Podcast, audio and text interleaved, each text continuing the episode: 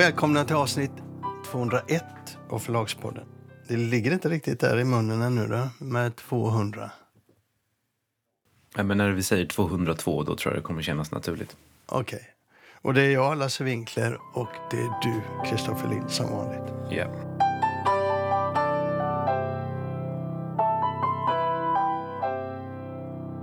Låt oss börja med en direkt nyhet som jag tror är av intresse för branschen.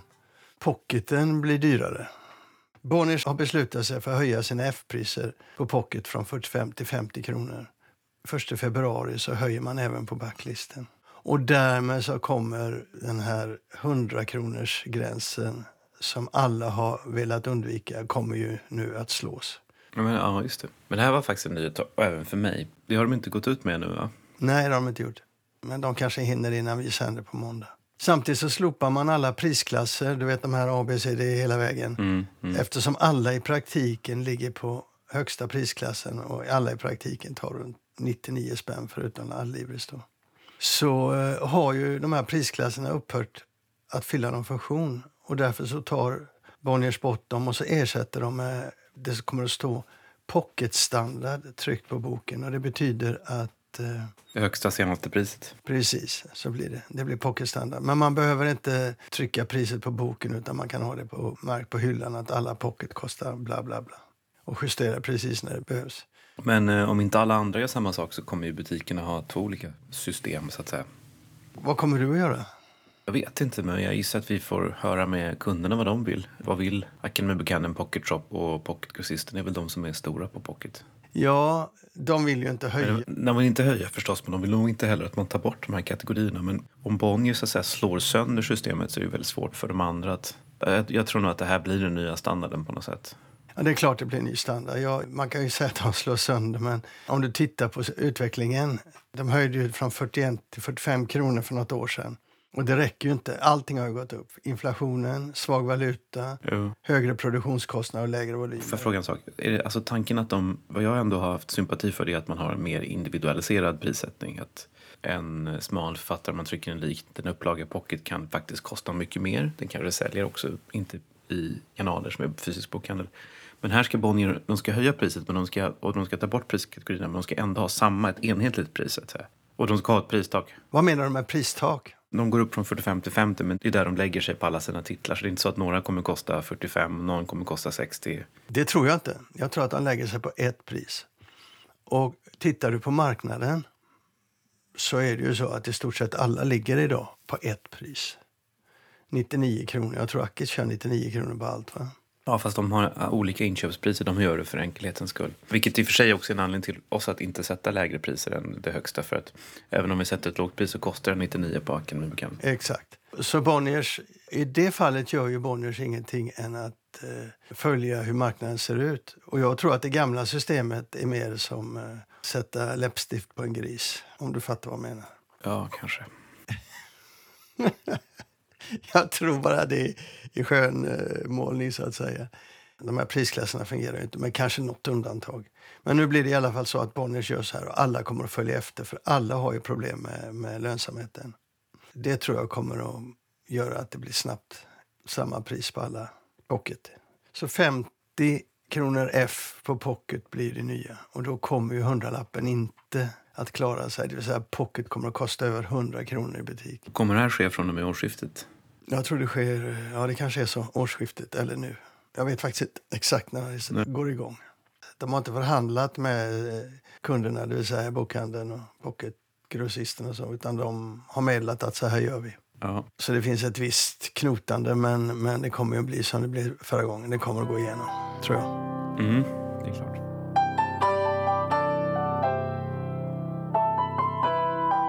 Regeringen signalerade ju helt nyligen ett utspel med satsning på skolbibliotek och pappersböcker, läromedel i skolan. Hur reagerar du på det? Nej, men jag blev lite förvånad. Jag, jag vet ju att man har talat om det här. På Bokbranschdagen så tror jag Gustav Fridolin talade om det bland annat. Att man borde gjort den här satsningen på skolbibliotek och hur relativt sett billig den var.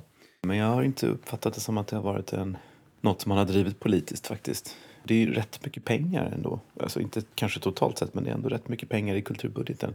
Jag blev lite förvånad och tyckte det var väldigt kul. Och en liten sak som kanske inte många tänker på det är också att Svenska barnboksinstitutet får 6 miljoner extra, vilket är väldigt mycket för en sån liten organisation som jag tror har gått på knäna länge. Det känns ändå som en väldigt offensiv satsning här på barns läsning. Ja, jag är mer cynisk än du. Jag konstaterar att inte bara skolminister utan L låg bakom det här väldigt tydligt. Mm. Det blir deras fråga så att säga. Skolan och läromedel blir deras fråga. Vilket ju bör reta sossarna som blir av med eventuella försprång i den vägen. Fast sossarna har ju här, in, de har ju haft bollen och aldrig plockat upp den. De har ju kunnat också satsa på skolbibliotek och de har också kunnat satsa på, på Barnboksinstitutet. Men det har de verkligen inte gjort.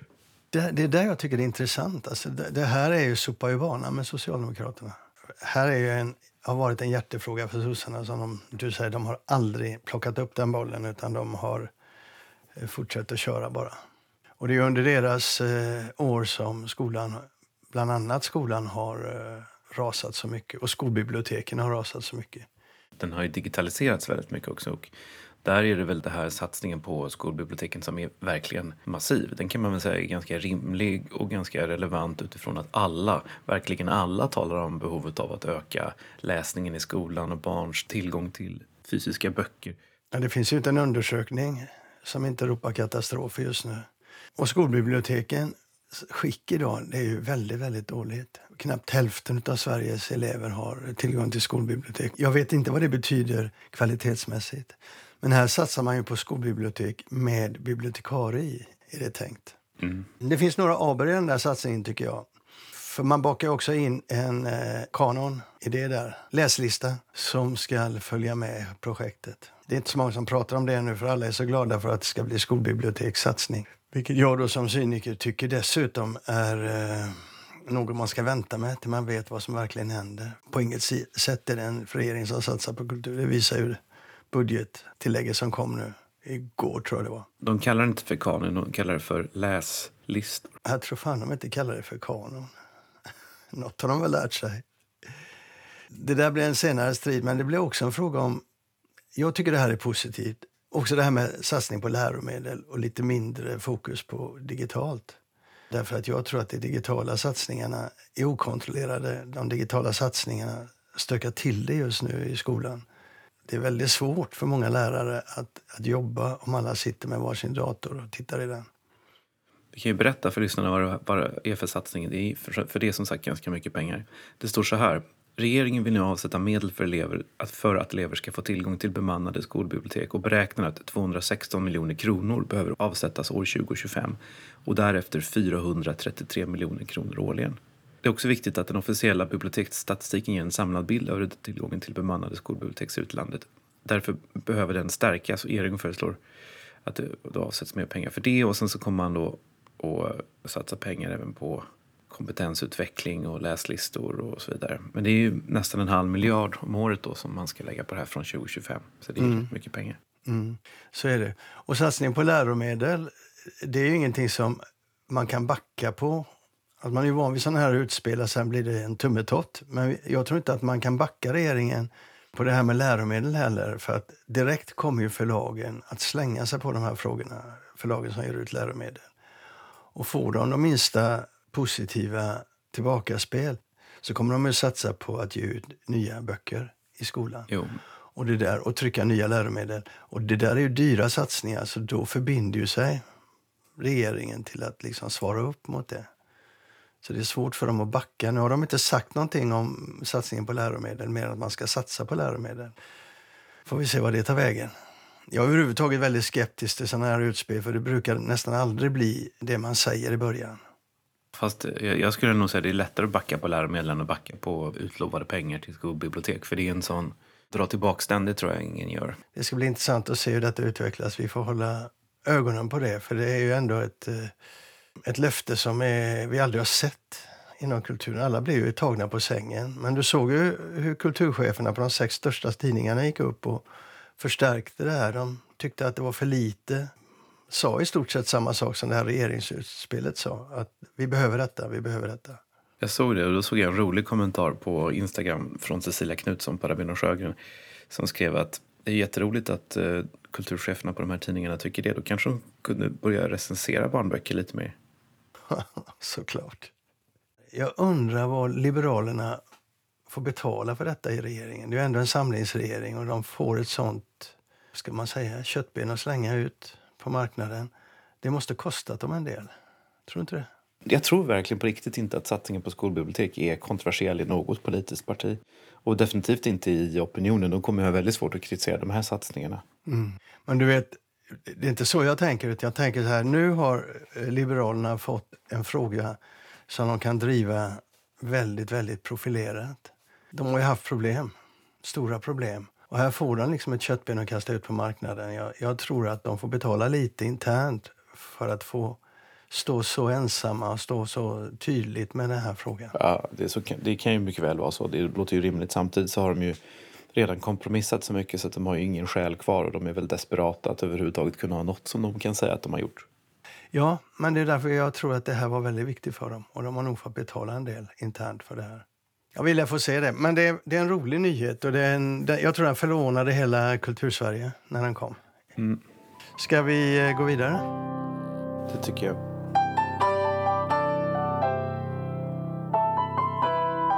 Du, finska förlaget Förlaget byter förlagschef. Eh, Fredrik Racka går efter ett, mm, en massa år. Ny eh, vd blir Alexander Kråkström som intervjuas i Svensk Bokhandel. Det är en rätt intressant intervju. Kanske mer för vad som inte står där än vad som står där. Kanske bara kort ska säga då att jag har ju, gjorde ju en intervju med Fredrik Racka där kvaliteten blir så dålig så hade jag tänkt göra om det men det fick vi aldrig tillfälle till då. Så vi kanske ta och prata med den nya vdn om ett tag. Mm. Vad tyckte du om den intervjun? Vad de sa i den intervjun var att de skulle satsa mer på Sverige. Att de ville liksom försöka få ut sina böcker mer i Sverige. Det var det ena. Och det andra var att de hade inte misslyckats men de hade svårt att få, få fart på sina böcker digitalt. Mm. Det där är liksom den klassiska problematiken för finlandssvenska förlag. Att de, de ger ut böcker på svenska och sen så har de inte riktigt tillgång till den fysiska svenska marknaden. Och de vill alltid satsa där och de vill alltid komma ut där. Och det är ju inte konstigt med tanke på att det är svenska som de jobbar med som språk. Men det visar ju också på hur svårt det är det här med, med distribution och marknadsföring och kultur. Att de här finlandssvenska böckerna är ju väldigt svåra att få ut på den svenska marknaden. Det är det ena. Och det andra är att de finlandssvenska förlagen ju inte är särskilt stora på kommersiell skönlitteratur. Utan det är ju väldigt mycket smala böcker som hade varit smala även om de hade kommit ut på rikssvenska förlag. Och därför så är det svårt för dem att få snurr på dem i streamingtjänsterna. Där är väl pudelns kärna, tror jag.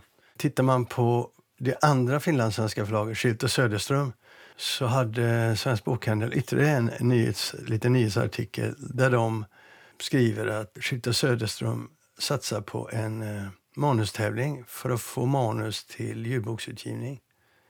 Mm, ja, det var kul. De två förlagen jobbar på en marknad som är väldigt liten och de behöver den svenska marknaden om de ska hitta någon tillväxt å ena sidan. Eh, på det svenska. Schilt och Söderström har ju valt en annan väg än förlaget. De ger också ut eh, finsk litteratur. Det gör inte förlaget. då. Och där tror jag förlaget kommer att få, få anpassa sig. De kommer också få satsa på att ge ut finsk litteratur för att hitta en, en, en potentiell möjlighet att öka omsättningen i Finland. Det är det ena, det tror jag eh, Schilt och Söderström gör helt rätt. Men sen kommer man då till eh, ljudet då, ljudboksutgivningen. Och då är ju Finland mer penetrerat av ljudböcker sett till sin befolkning än vad Sverige är. Både förlaget och Schilt och Söderström har fel profil för att kunna komma in på den marknaden. De är som du säger, de är för litterära. Eller så kanske man inte ska säga. Deras utgivning är enbart kvalitetsskön litteratur i stort sett på det området. Men där har du också den här problematiken med med språket. Att, eh, som jag förstår det så är, är Schilds och Söderströms eh, strategi att ge ut böcker på finska det är att behålla också de svenska författarna som kommer ut på finska. Att de vill inte att de ska ligga på Ottawa eller Vesoy och det, det tycker jag låter högst rimligt. I uppdraget så finns det ju liksom lite grann en en inbyggd motsättning därför att de är finlandssvenska förlag och om de helt plötsligt har en utgivning på finska som är större än vad den är på svenska så då blir ju snart svenskan ett minoritetsspråk på det här förlaget vilket är liksom motsatsen till själva utgångspunkten och där förstår jag att förlaget tänker sig att de ska vara renodlat finlandssvenskt förlag. Det är på något sätt en rimlig tanke Och där finns ju också ytterligare då en stor problematik för dem vad gäller ljudet och det är att vi har själva hanterat den här problematiken några gånger. Om du ska spela in en ljudbok på svenska eller finlandssvenska så har du den finlandssvenska publiken då i streamingtjänsterna. Den är ju ganska liten trots allt. Men du har en jättestor publik i Sverige. Det är jättesvårt att få en bok att lyfta i Sverige om du har en finlandssvensk inläsare. Om det inte är Kjell Westö som läses av en väldigt känd eh, röst. Eller, alltså jag lyssnar själv väldigt gärna på det. Men om du tar liksom en, många liksom kommersiella titlar, det är ingen som tänker på var de utspelar sig. Det är liksom mer att de är svenska. Men om du har en finlandssvensk inläsare så är det, det där är jättekomplicerat och det är otänkbart att liksom ha en svensk röst, tänker jag mig, på en finlandssvensk bok. Man kan göra två olika utgåvor förstås, och sådär. men där, där har du ett jätteproblem. Ja, en konflikt i alla fall. Ja, inte, precis inte en, ett problem, men du har en konflikt. Det är, det är väldigt svårt liksom, att ta de här sakerna. Båda vill in på den svenska marknaden och båda funderar på om de ska satsa med personal i Sverige. Det där är en jättesvår fråga också. Jag tror att de behöver närvaro i Sverige för det är jättesvårt att förstå den svenska kulturen, hur man närmar sig den. Precis som du säger med finlandssvensk kultur. Jag tror också att problemet är bara att helt plötsligt sitter de då i Sverige med personal som eh, hittar massa bra saker i ljud som är rikssvenska så att säga. Och helt plötsligt så i bästa fall så har de ett bra förlag som, som funkar bra men som, där det finlandssvenska återigen är liksom en minoritetsutgivning eller en liten rännil av, av den övriga utgivningen. Och det är kanske inte ur någon slags ekonomiskt förlagsexpanderande perspektiv fel men det blir konstigt om det är liksom uppdraget här är att sprida finlandssvensk litteratur. Så jag, jag, jag tror att det finns ingen enkel lösning på det här.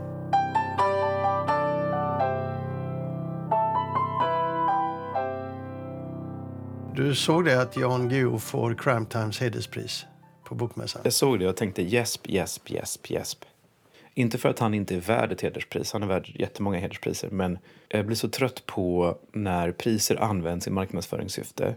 Det är alltså Crime Time, som alla vet, drivs av Bonniers marknadsavdelning, har två priser. De har ett debutantpris som är inte, inte är orimligt, det tycker jag är ganska bra. Och sen har de ett hederspris. Ett, ingen ska skriva om det som Svensk Bokhandel gjorde för det har inget nyhetsvärde. Och två, hur löjligt blir det inte när man varje år ska dela ut ett hederspris? Efter några år så kan man ju, vem ska man ge det till liksom? Det, I år så fick Jan Guillou det. Tidigare har det gått till Anna Jansson fick det förra året. Eh, Åsa Larsson har fått det. Kerstin Ekman har fått det. Det blir bara ett helt ointressant kryss av på listan-pris. Ja, det är det ju. Det är, det. Det är ju ett... Eh, hederspris betyder det här lång och trogen tjänst. Ja, jo, men av en marknadsavdelning för att, mm. för att mm. marknadsföra ett, ett event. Så att säga. Det, det, det, är ju inget, det är inget riktigt pris. Nej, men vi har ju gisslat sådana här pris förut i, i podden. Jag, har, eh, jag får utslag av sådana pris. Jag tycker de är ja. fullständigt meningslösa och eh, lite provocerande också. Jag får också utslag av sådana priser, men om det är jättemycket pengar i prispotten och om det ändå går till någonting som känns bra så är det väl inget fel. Men när, när det är ett sånt där förutsägbart pris? När det är inte, till exempel Deckarakademin är ju en annan sak. Men när det är såna här priser som är knutna till organisationer som är på marknaden, som typ Bonniers och då, så tycker jag att det är, luktar illa. Men det verkar som om folk inte bryr sig. Nej, jag tycker också det. Bokus har ju något pris också som heter Bokuspriset eller något sånt där som jag faktiskt inte känner till. Och det såg jag att Svensk Bokhandel också hade skrivit om. Det hade gått till någon som hade uppfunnit någon app. Det var ju ändå intressant. Jag tycker också att det, man får vara, liksom det, det är skillnad på pris och pris. Och Svenska Deckarakademins pris, det är ju ett riktigt pris. Så det, det spolar vi? Ja, det spolar vi. Crime Time kan lägga ner hederspriset. Det är helt ointressant. Och men bra pristagare, hedervärd pristagare. Du skulle bara våga säga annat. Eller hur? Jag skulle bara våga säga något, men det är han ju. Men det är ju många som, alla ska ju få det där priset som har harvat på länge. Vi kan ju upprätta en lista på fem personer som kommer att få det och vi kommer träffa rätt i fyra av fem fall inom de närmaste åren. Liksom. Säkert.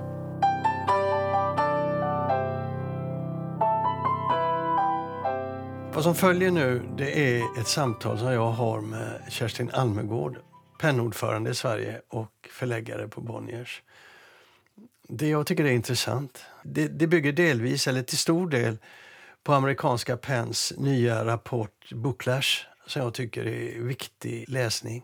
Obligatorisk läsning både för journalister och kulturintresserade människor. Vi pratar om det och vi pratar om svenska Penn i dessa tider.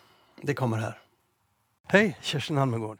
Hej! Förläggare på Albert Bonniers förlag. Precis. Men det är inte därför jag pratar med dig. Jag pratar med dig därför att du är ordförande för Svenska PEN sen i maj. Ja, det stämmer. Jag har då lagt märke till att amerikanska PEN har kommit med ett vitpapper, får man nästan kalla det, tror jag, som kallas Booklash. Alltså bok, bokbakslag mer eller mindre. Och det är en rapport om tillståndet i, i USA när det gäller möjligheterna för människor att läsa de böcker de vill och försvaret för det fria ordet, yttrandefriheten rättare sagt. 1953 så gick eh, den dåvarande amerikanska bokbranschen mitt under McCarthy-tiden ihop och publicerade ett dokument som heter eh, Freedom to Read. Just det. Och i år, i juni, var det 70-årsdagen. Och då drev amerikanska PEN på. Och även amerikanska PEN anslöt sig till de som skrev under för att förnya Mm. den uppmaningen. Och sen har amerikanska PEN då funnit det nödvändigt att göra ett vitpapper för att gå igenom hur är läget. För det är ju rätt akut på många plan i USA. Och man har sammanfattat det och man har också kommit med rekommendationer till en del aktörer. Och det som är signifikant med detta är ju att det är ett långt, långt dokument. För de som lyssnar nu så, så kommer eh, adressen till det dokumentet att finnas på, på vår ingångssida Ja. till eh, själva inslaget här, till det avsnittet. Men där har de alltså gått igenom från olika aspekter attacker mot författare. Mm. Eh, Jag säger attacker, men man kanske ska säga kritik. Men med tanke på hur situationen ser ut idag med, med den tekniken som är tillgång så blir kritik inte längre bara kritik om det hamnar på nätet och i fel händer. Då blir det drev. Väldigt ofta blir det drev och vi har sett upprepade gånger de senaste fem, sex, sju åren har vi sett detta hända. Författare drar tillbaka böcker, författare lägger ner, förlag blir rädda och förlag får intern kritik dessutom där man ser att anställda kritiserar utgivningen av vissa böcker. Och alla agerar, reagerar lite yrvaket varje gång det smäller och det smäller fort i sådana här lägen. Och på det har vi då de här bookbanning, eller vad man ska kalla det, förbjudandet av böcker på grund av innehåll i flera stater i USA. Ja. Och det är oftast extremhögern som ligger bakom det. ja. Men gemensamt har de här två yttringar, för den andra kommer från vänster oftast. Mm. De två yttringarna eh, begränsar människors rätt till böcker. De begränsar också, de skapar en rädsla hos författare. Mm. Att inte våga identifiera sig. Är du vit ska du inte få identifiera dig med svart. Är du man ska du inte få identifiera dig med kvinna och så vidare. Utan kvinnor skriver för kvinnor och män för män. Om man hårdrar den kritiken som kommer därifrån. Och då har amerikanska PEN gjort ett stort, stort vitt papper. En dålig översättning av white paper. Men som jag rekommenderar alla att läsa. Men sen har de också då markerat väldigt noga att det här är en kamp som måste förnyas. ja. Situationen är inte likadan i Sverige. Nej. Men vi är inte fria från det. Nej. När Amanda Gorman, den svarta poeten som höll det här fantastiska talet eller läste det här fantastiska poemet på Joe Bidens eh, installation. När det blev en bok sen så kom ju de här rösterna även till Sverige. Det är bara en svart kvinna som kan översätta detta. Mm. Nu blir det inte riktigt så, men jag vet att Polaris som köpte rätten, de hade stora problem när de skulle förhålla sig till det här. Det var ju nytt för dem också. Ja. Och de tog delvis hänsyn till det, men inte helt och hållet för de tyckte det blev lite absurt. Men de kunde inte säga något offentligt för då hade de fått ett attack på sig. Så det finns här, det kommer hit. Mm. Har ni pratat om det, Svenska PEN, det här? Det har vi verkligen gjort. Vi har pratat ganska mycket om det här under de senaste åren. Både för att, som du säger, det är ju inte samma situation i Sverige alls som det är i USA. Men det här är ju ändå en utveckling som vi ser på flera håll i hela världen. Inte bara i USA, utan i andra delar också. Och väldigt mycket av de här tendenserna de kryper ju innanför våra gränser också. Och det är klart att vi har haft en massa liknande diskussioner även här. I huset? Eh, Nej, men även i Sverige pratar jag nu om lite bredare så, och i branschen. Men också i huset, ja. Här på Bonnierförlagen har vi också pratat mycket om de här frågorna. på senare tid. Och det är ju av naturliga skäl. För jag känner igen den här beskrivningen som du gör att det är många författare som drar sig kanske för att skriva om vissa ämnen som känner sig ängsliga, som är rädda för drev eller rädda för kritik. Och jag kan också känna igen att det finns kanske en eh, ovana eller en rädsla att prata om de här frågorna offentligt eller i, i media. Det är komplexa frågor. Det går att vända och vrida på dem och sällan finns det ju liksom ett klockrent rätt eller fel. Jag tror att många drar sig för att komma med tvärsäkra uttalanden för att man just är rädd att få kritik och för att man också är, kanske inte riktigt själv känner att man bottnar i de här frågorna. Att det kanske saknas lite kunskap och självförtroende. Har ni tänkt vidare hur ni ska agera framöver i de här frågorna? Mm. För det, mm. det, kräver ju nästan att någon tar tag i frågan, även ja. här. Ja, och det har vi verkligen gjort. I USA så finns det, och det är inte Pen America som har startat utan det är en oberoende organisation som heter Banned Books Week Coalition, tror jag, eller Banned Books Coalition eller någonting liknande som uppmärksammar just det här med förbjudna böcker i USA. I Svenska PEN så pratade vi med dem och eh, frågade om det gick att få vara med och ta det här konceptet till Sverige. Så det ska vi göra. Det innebär att vi, Svenska PEN, går ihop med David Isak-biblioteket som finns i Malmö. De har specialiserat sig på förbjuden litteratur genom alla tider och i olika geografiska områden och sådär så har de en jättefin samling av förbjudna böcker helt enkelt. Och de har också bibliotekarier där som är helt specialiserade på de här frågorna. Tillsammans med David Isak-biblioteket så drar vi igång det här, Band Books Week. Och tanken är att en vecka per år så vill vi just uppmärksamma de här frågorna. Och nu testar vi lite grann i liten skala i år, redan nu i oktober faktiskt. Och sen så tänker vi att det här ska bli en återkommande vecka. Och vi vill att fler och fler aktörer ska haka på. Och det är just för att uppmuntra till att prata om de här ämnena. Också för att vi ska kunna hjälpa till med diskussionsunderlag, med kunskap, med, med just... Eh, alltså, eh, bidra till lite trygghet att våga tänka, våga prata om de här sakerna.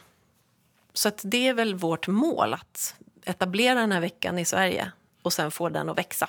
Amerikanska PEN har ju då också i slutet rekommendationer. Just det. Där man går in och säger att eh, förlagsbranschen, bokbranschen ska titta på de här yttrandefrihetsfrågorna men framför allt rätten att få läsa. Mm. Vad ska man säga, förnya sitt stöd för dem, men göra det aktivt. Gå in i organisationerna, börja prata om de här frågorna internt och mm. utåt. Detta står vi för. Detta gäller. En sak som är intressant också det är det att de pekar på det att det är viktigt med kritik. Mm. Och man får tåla kritik. Samtidigt med den här teknik, den här möjligheten där alla kan prata direkt till alla. Mm. Så kommer stormar upp på nätet och framförallt så ser de väldigt mycket, du vet att det kommer eh, det kommer man gör omdömen, till exempel på Goodreads mm. som är en mm. läsarplattform där de stormrecenserar. Alltså det kommer hur mycket recensioner som helst. Alla är, är ettor. Mm. Och eh, det intressanta är att väldigt ofta är det böcker som inte ens har kommit ut. Mm. Så man knäcker författarskap innan det ens, boken ens har kommit mm. ut i flera fall.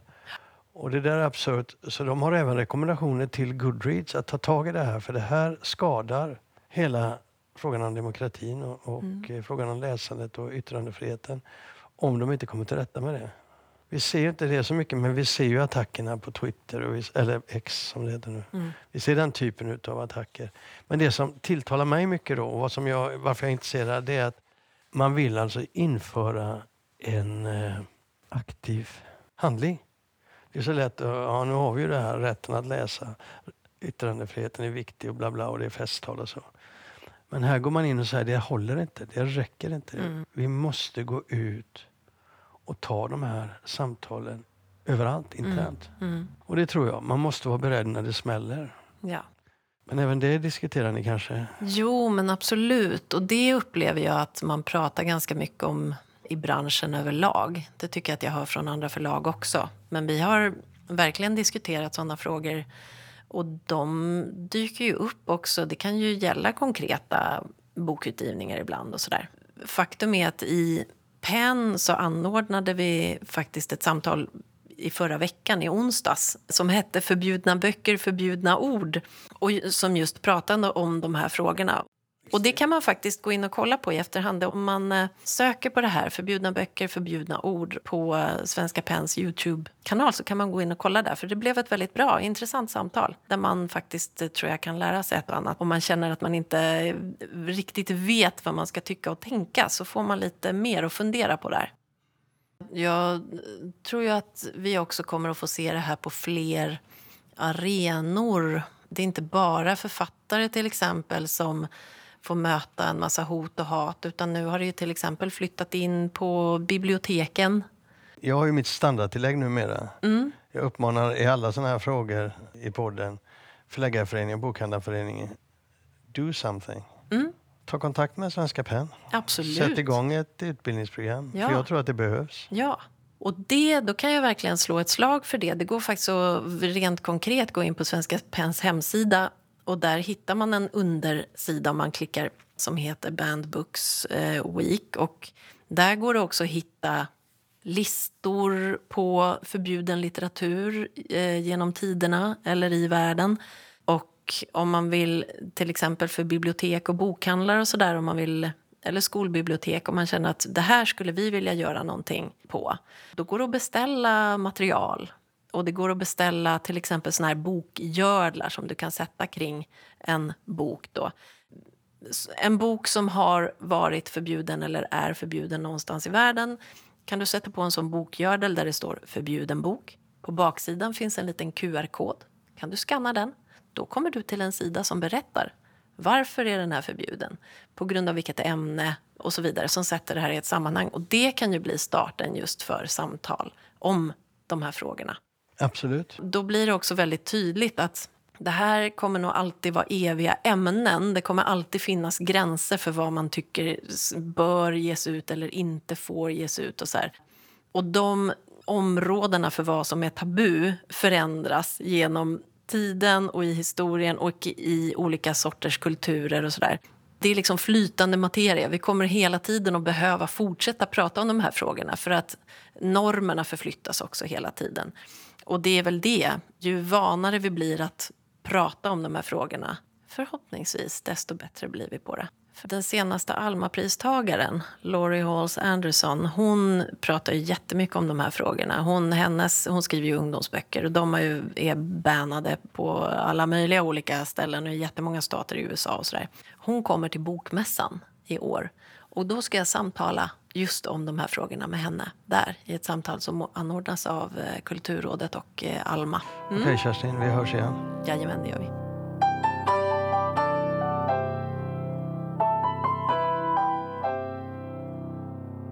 Ja, det var allt för idag, Kristoffer. Mm, allt för idag. Vi hörs på Bokmässan, hörs vi. Och sen så kommer vi på eh, måndagen efter med ett nytt avsnitt. Ja, det gör vi. Hej då! Hej då!